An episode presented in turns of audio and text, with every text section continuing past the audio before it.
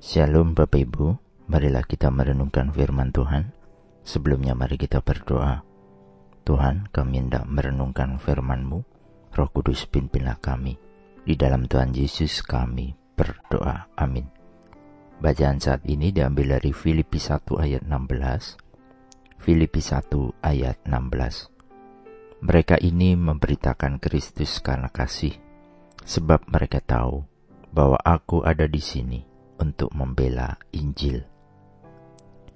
Mewartakan Injil adalah bagian yang Tuhan perintahkan kepada kita setiap orang percaya.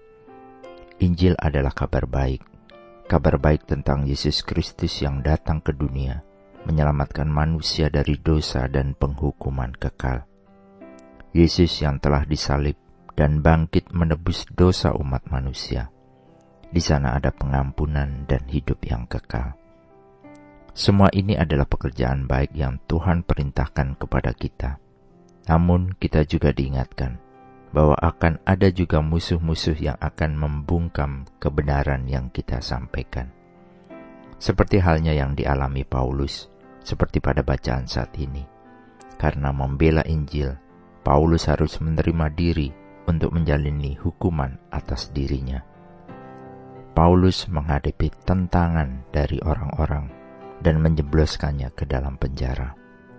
Tetapi ini tidak menjadi halangan bagi Paulus, karena Allah pun punya rencana dan tujuan kekalnya untuk puji dan kemuliaan yang lebih besar.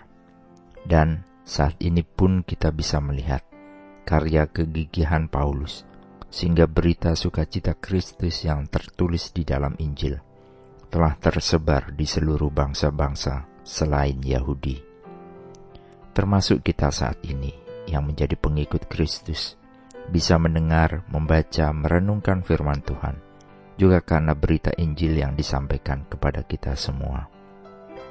Kita memang dipanggil untuk menjadi bagian dari penyebaran Injil sukacita ini dan memulai pekerjaan yang baik yang diperintahkan Tuhan, seperti yang tertulis di dalam Filipi 1 ayat 6. Aku sungguh yakin bahwa Ia yang telah memulai pekerjaan baik di antara kamu, Ia juga yang akan menyempurnakannya sampai hari Yesus Kristus.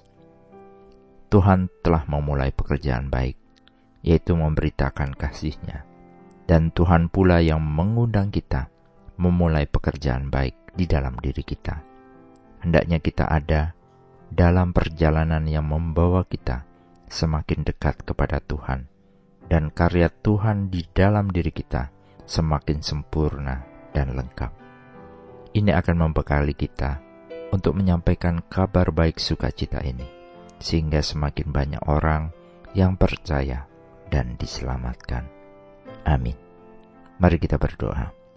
Bapak Surgawi kami bersyukur untuk Injil kasih karunia yang boleh kami baca dan renungkan saat ini. Saat ini kabar baik sukacita sudah tersebar di segala tempat. Namun sebagai orang percaya, Tuhan mengutus kami untuk terus juga menyampaikan kabar baik kepada semua orang. Pakailah kami dan perlengkapi kami ya Tuhan. Kiranya kasih Kristus menerangi hati pikiran kami senantiasa. Di dalam Tuhan Yesus kami berdoa. Amin. Tuhan Yesus memberkati. Shalom.